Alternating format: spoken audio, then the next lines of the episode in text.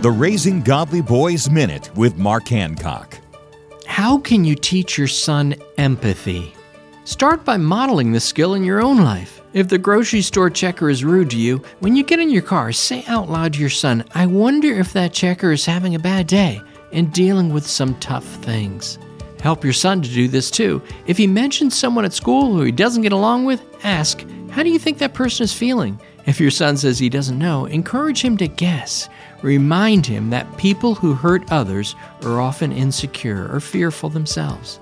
You can also memorize verses together about empathy, such as Philippians 2 3. Do nothing out of selfish ambition or conceit, but in humility count others more significant than yourselves.